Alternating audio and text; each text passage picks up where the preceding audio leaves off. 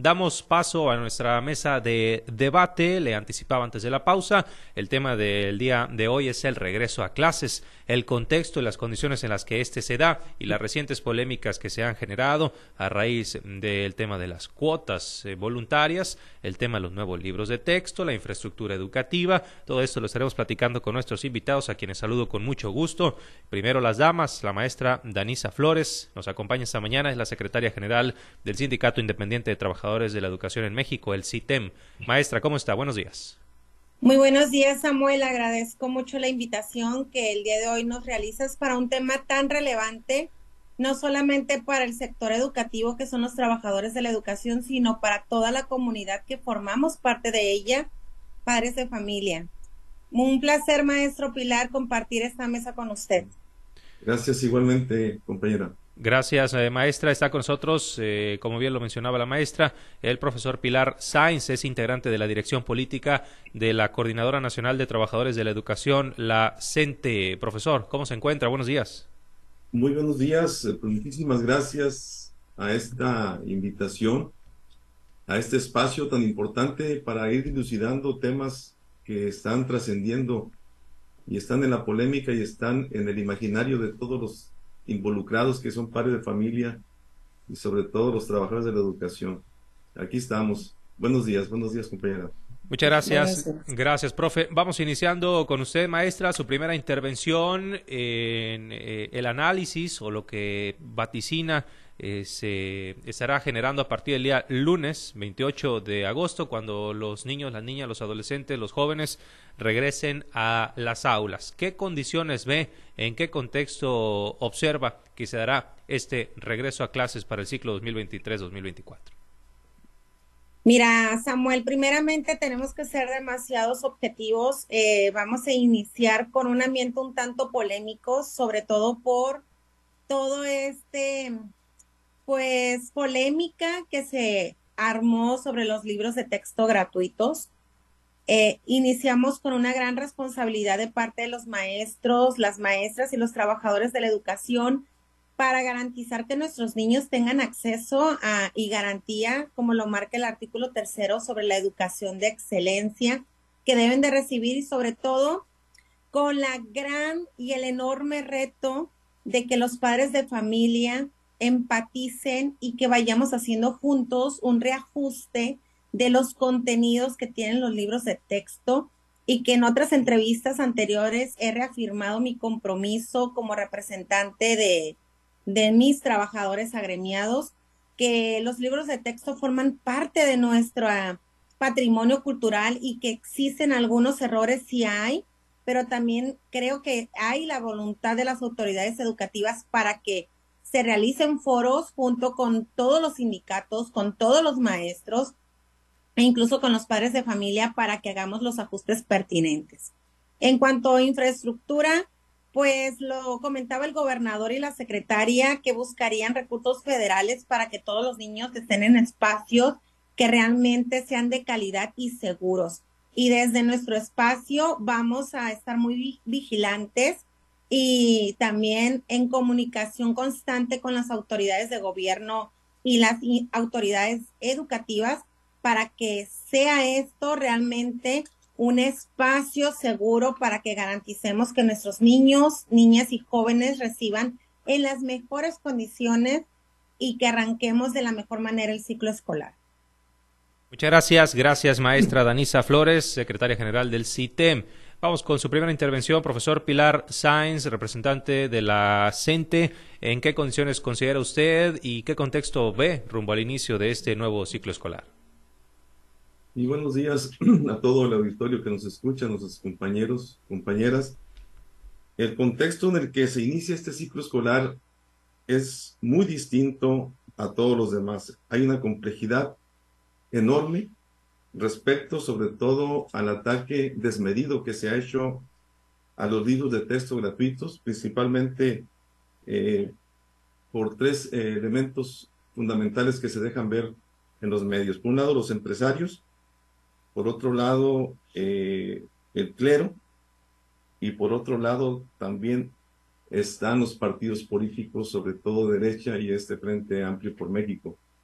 Eh, nosotros decimos que cuando se tocan intereses, es natural la reacción que van a tener. Por ejemplo, en las casas editoriales de origen español, sobre todo Trillas, eh, Santillana, Castillo y otras, pues van a perder, perdieron un jugoso negocio de 1.500 millones de pesos que tenían por la edición de los libros de texto de secundaria.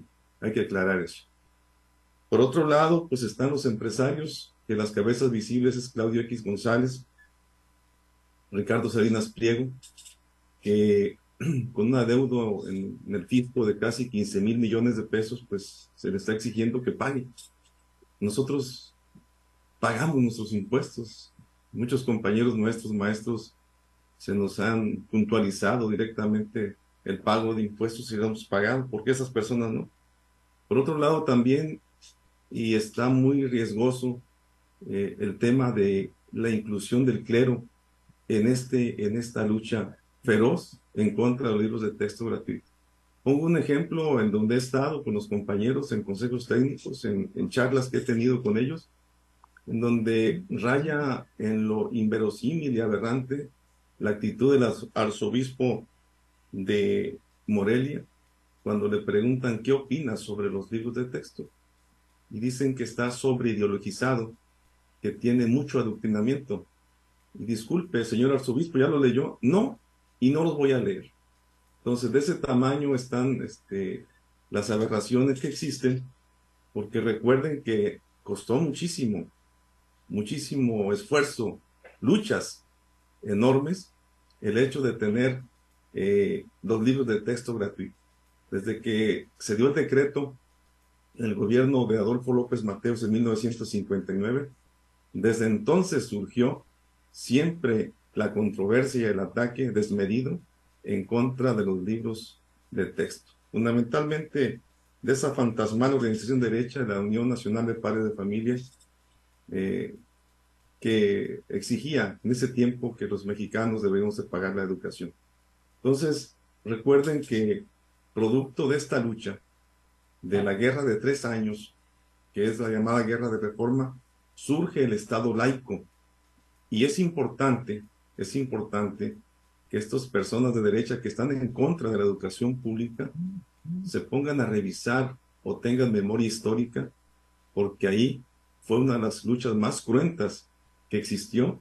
Les recomiendo el libro de Will Frower, en donde hace una referencia histórica y el rescate de lo que costó estas grandes luchas. El surgimiento del Estado laico lo debemos defender con fuerza y lo debemos defender la educación pública, no importa qué sindicato sea. La gente siempre ha mantenido esta, esta línea de lucha incansable por defender la educación pública. Que existen errores, sí hay, pero son son corregibles.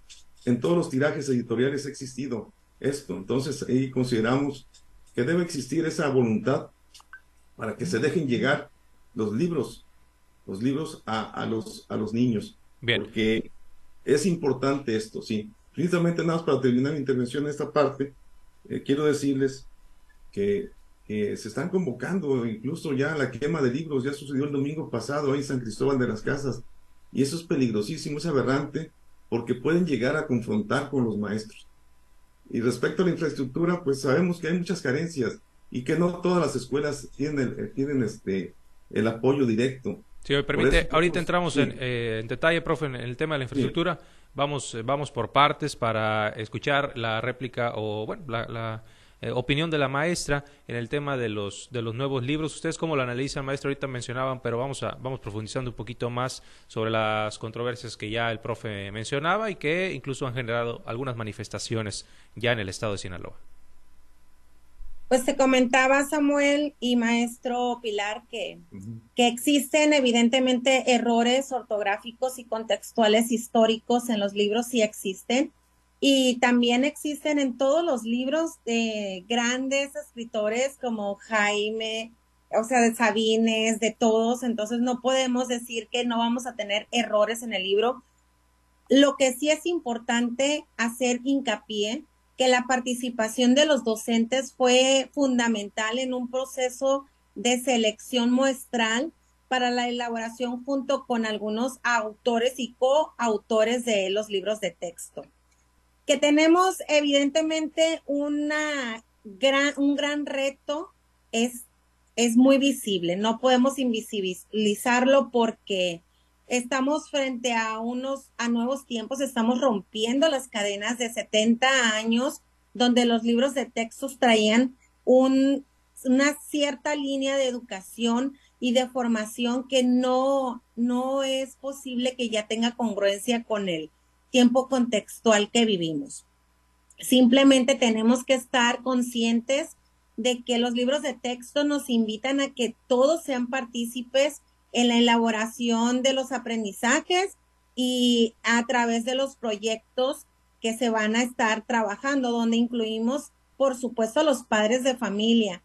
También es muy triste estar observando que dicen que los maestros no han tenido acompañamiento, sí han tenido, han tenido la oportunidad en los consejos técnicos de revisar y de hacer algunas aportaciones, pero la realidad es que nos falta seguirlos acompañando, seguir realizando foros eh, de análisis juntos con las eh, autoridades educativas, que no nos dejemos llevar siempre en las entrevistas que, no, que nos han realizado a su servidora y al equipo. Les hemos dicho a los padres y a la comunidad y a la sociedad en general que les demos el espacio y que permitamos que los maestros sean, junto con los padres de familia y los niños, los que lleven al centro de la educación, porque un país sin educación, sin cultura, es un país que va a tener un retroceso enorme y significativo y que crea una brecha de desigualdad. Referente a la quema de libros, yo creo que el maestro y la maestra están muy comprometidos que están creando un caos social y una confusión, sí lo están haciendo, pero tengo amigos, secretarios generales, amigos también maestros que están en esos estados y que están diciendo que no van a ser un impedimento para que no, para prohibirles o negarles el acceso a la educación a los niños, que ellos están bajando los libros de, los libros de internet desde la página de la Secretaría de Educación Pública, que tiene que comprender la sociedad que el libro de texto es una herramienta útil e indispensable en el proceso de enseñanza y aprendizaje. No nada más y es un, el libro de texto forma parte de una educación, un proceso aislado de educación, sino que ahora se convierte en la parte central y medular. Y repito, y quiero reafirmar esto, existen errores, por supuesto que existen, pero también creo y puedo eh, comprometerme a que los maestros y las maestras están altamente comprometidos y conscientes que enfrentan un reto increíble, pero que también saben ellos que no van a estar solos y que están acompañados de las personas pertinentes y que al igual que las instituciones formales van a, van a estar haciendo capacitaciones y foros, también desde CITEM aunque digamos que no importa qué sindicato, sí importa.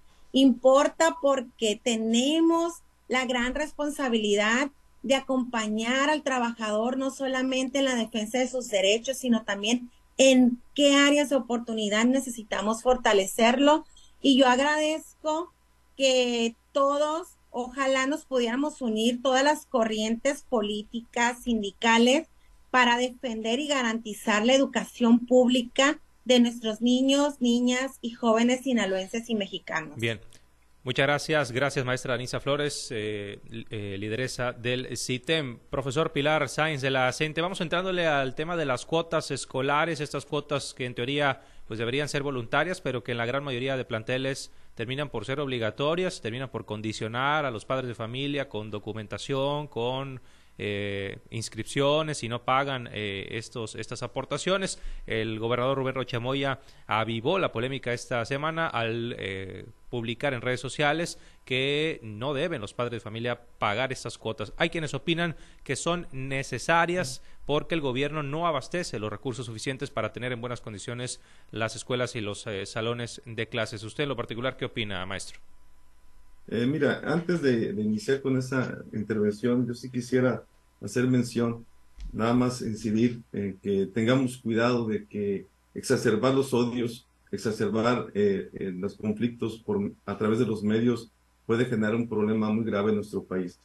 Hay un libro que se escribió hace años por Ray Bradbury que se llama Fahrenheit 451, que habla sobre este tema, una sociedad distópica donde eh, tener libros estaba prohibido y había un equipo del gobierno en ese entonces, en esa, en esa invención de esta literatura, donde eran dedicados a, a quemar los libros, entraban a las casas a quemar los libros. Entonces esto es preocupante porque, bueno, finalmente eh, si una de las concepciones filosóficas del artículo tercero es que se luche contra todo tipo de prejuicios y fanatismos, tenemos que hacer hincapié y defender en los hechos realmente la educación pública. Respecto a la, declaración desafortunada que hizo el, gobernador, eh, a nosotros de nueva cuenta, eh, no sé si sea mala asesoría o fue un momento inadecuado porque se está viendo que hay frentes que se están abriendo de lucha, de la reacción en contra de la educación pública y todavía avivar otros frentes como el hecho de decir que no se deben exigir cuotas sindical, eh, perdón, este, eh, eh, escolares. Nosotros decimos que debe revisarse bien esta declaración porque si bien es cierto que hay programas como la escuela es nuestra, como escuelas que tienen parcela escolar y que perciben recursos de ahí, no todos están en estas condiciones. Eh, decir esa declaración eh, va a llevar a enfrentamientos, incluso ya los hay, opiniones divididas, donde están sacando padres de familia que pues no deben de pagar nada. Nosotros, eh, los 40 años que tenemos de servicio, nos ha tocado ver la realidad. Si no es por, ese, por esa vía, es muy difícil que las escuelas sobrevivan. El asunto está también pues en auditar, en, revisar, en que eso sea transparente, pero poner desde antemano a los directivos y a los maestros como rufianes, como que no manejan bien este, los recursos, me parece a mí un acto realmente perjudicial que va en contra de la imagen de los maestros. Hay escuelas que son sobresalientes y que están en los medios rurales y que si no reciben ese recurso, pues prácticamente van a quedar en la muerte administrativa y operativa.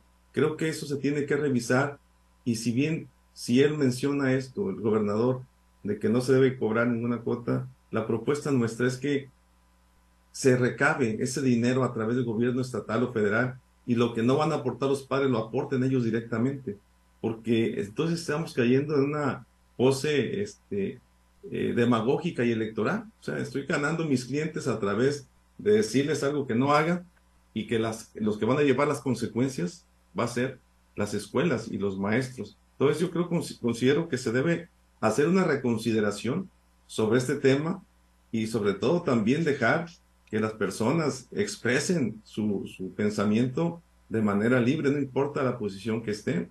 Hizo un exabrupto ahí en el, en el eh, estaba en el tecnológico de WhatsApp, donde se le hace una pregunta y cuestiona muy fuertemente a un funcionario que le dijo pues que tiene que cambiar su discurso, lo van a cambiar a él no estaba a favor de que de la opinión del gobernador. Entonces yo pienso que aquí se tiene que, que mediar las cosas, porque las escuelas que perciben este, ese, ese recurso, está bien, pues que no cobren, pero las escuelas que no lo tienen, ¿de dónde van a sacar? ¿O a poco Rocha les va a decir, ¿saben qué? Pues yo voy a poner la parte que les que no van a poner ustedes en, la, en, la cooperación de los padres de familia. Creo que ahí este, hay cierta deshonestidad porque pues yo puedo decir que no paguen, ¿no? ¿Y quién, quién, cómo van a sobrevivir? Hice una auscultación con muchos compañeros, maestros, directivos, y no están de acuerdo en la declaratoria que hizo el gobernador. Bien. Muchas gracias, profesor Pilar Sáenz. Maestra Danisa Flores, su opinión al respecto de las cuotas, ¿son necesarias eh, o no? ¿Está en condiciones el gobierno de proveer los recursos necesarios para que las escuelas dejen de forzar a muchos padres de familia a pagar estas, estas cuotas? Pues con poquito menos de antigüedad, he sido maestra 19 años, 10, casi 12 años frente a grupo. Definitivamente las cuotas eh, voluntarias, porque hay que aclararse que tienen que ser voluntarias, siempre han existido y siempre son necesarias. Si bien es cierto, en la coincidencia con el gobernador y con la secretaria es que las cuotas no se deben de condicionar para la inscripción ni tampoco para el egreso del ciclo escolar del alumno o de la alumna. pero definitivamente el maestro, eh, algunas escuelas o muchas escuelas, dependiendo del contexto donde se ubiquen, sí habrán de organizarse como muchos años lo han hecho durante muchísimos ciclos escolares, los padres de familia y de manera voluntaria, tomar acuerdos para que las cuotas puedan ser un salvavidas para que los niños tengan mejores y mayores espacios con seguridad y con mayor capacidad de material porque a veces también eh, el material es insuficiente en referente a lo que el niño necesita llevar para poder estar en el proceso de enseñanza y aprendizaje.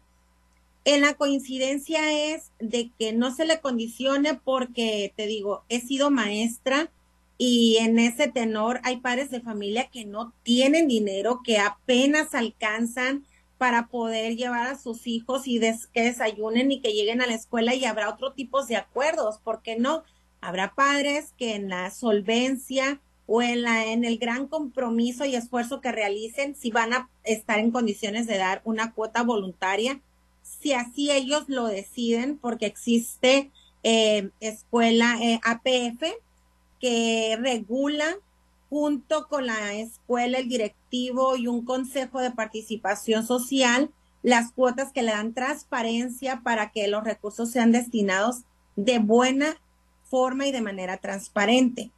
Confío mucho en los padres de familia que van a tener bastante comunicación con los maestros, con los directivos y que tomarán los mejores acuerdos para que ellos decidan si de manera voluntaria van a otorgar o no van a otorgar las cuotas eh, para económicas. Y te digo, creo que el sentido del gobernador o la secretaria era que no debemos de condicionarlo porque algunos algunas escuelas en la necesidad urgente que tienen y que los entiendo perfectamente, pues de repente si dicen necesitamos una aportación voluntaria y pues equivocadamente se retienen los documentos, que yo también estoy segura que es una parte, un porcentaje bajísimo porque los maestros están muy comprometidos en Sinaloa, que la educación eh, pública se siga defendiendo y te reitero, estoy segura que se van a organizar los padres de familia con los maestros y directivos para tomar los mejores acuerdos que no se dañen ni la educación ni la economía de los sinaloenses. Muchas gracias, maestra. Bueno, pues eh, por cuestiones de tiempo tenemos que ir cerrando el segmento. Vamos con un par de conclusiones, comentarios finales, lo más, lo más breve posible, por favor, eh, maestro. Empezamos con usted en el tema este del regreso a clases a partir del lunes y las perspectivas que se tienen del nuevo ciclo escolar. Eh, pues sí, realmente nos encontramos en un momento histórico dialéctico muy complejo, muy difícil, y aquí los compañeros maestros y maestras juegan un papel muy importante dialécticamente también se tiene que ir preparando. Es muy importante apostarle a la formación continua de los docentes porque hay que hacer uso de lo que menciona eh, repetidamente la nueva escuela mexicana, la autonomía pedagógica curricular. Es importante transitar con una lectura crítica, con los contenidos y seleccionar, seleccionar los que son pertinentes, ¿verdad? Finalmente, este método por proyectos viene a romper el esquema de la fragmentación que había. Entonces el proyecto eh, viene contenidos, algunas metodologías para abarcarlos de manera eh, holística, completa, y eso es muy importante, romper con lo tradicional para que el maestro tenga esa autonomía curricular. Eh, hay una cuestión donde sí no estamos muy de acuerdo con los libros, es en el código QR, que no todos tienen acceso pues en, el país para el Internet y estos no cuentan pues con dispositivos o, computadoras porque hay una desigualdad muy enorme en nuestro país. El otro asunto es que hay una metodología llamada STEAM que tiene que ver con las ingenierías y con la cuestión industrial y la visión capitalista. Ahí sí creemos que tenía que revisarse este tipo de metodología. Y finalmente, cerrar filas, todos, a defender la educación pública, porque está en juego el proyecto histórico del país también. Eh, cuando uno lee la historia y nos remitimos a esa guerra cruel de los tres años de la reforma donde surge el Estado laico, decimos, si se sigue avivando este fuego eh, irreconciliable con dos posiciones, eh, con dos visiones históricas distintas, creo que debemos tener mucho cuidado. Entonces aquí los maestros debemos tener que despertar mucho, mucho la conciencia crítica y la visión eh, de empatía y de emancipación. Cierro con esta frase de José Martí que dice, para los niños trabajamos porque los niños son los que saben querer, porque los niños son la esperanza del mundo. Muchas gracias, gracias profesor eh, Pilar Sainz. Maestra, con usted eh, y su conclusión cerramos. Definitivamente, primeramente, expresar un amplio reconocimiento a las maestras y maestros que el día lunes inician formalmente el nuevo ciclo escolar con una suma de retos increíbles, contextuales, históricos y sobre todo que marcan la diferencia en la aplicación de un nuevo modelo educativo como lo marca la nueva escuela mexicana con eh, procesos de enseñanza innovadores, distintos, inclusivos y sobre todo con un enfoque de humanidad, de equidad y de empatía. Invitarlos a que garanticemos que la educación pública y los libros de texto gratuito, gratuitos permanezcan como un patrimonio y un derecho inaludible que tiene cada uno de los mexicanos y de las mexicanas y sobre todo que invitar al señor gobernador, a la secretaria de Educación, a que hagamos un, una buena relación, un buen equipo para hacer un diagnóstico real de qué necesitan nuestros docentes, qué, qué se necesita de diagnóstico, aunque ya lo tienen, referente a la infraestructura para que garanticemos 100% que los espacios sean seguros no solamente para nuestros niños y jóvenes, sino también para los trabajadores de la educación. Sin lugar a dudas, va a ser un año, un ciclo escolar con muchos retos, pero también nuestro compromiso desde CITEM Sinaloa es acompañarlos y estar juntos, vigilantes y sobre todo con una comunicación estrecha para apoyarlos y que este ciclo escolar sea uno de los mejores que marquen históricamente un nuevo modelo educativo. Gracias, Samuel, por la invitación. Gracias a usted, maestra Danisa Flores, dirigente del sistema. Hasta la próxima. Gracias, eh, profesor Pilar Sáenz, integrante de la Dirección Política de la CENTE en Sinaloa. Muchas gracias, profesor. Muchas gracias, Samuel. Muchas gracias. Y estaremos pendientes para próximas oportunidades.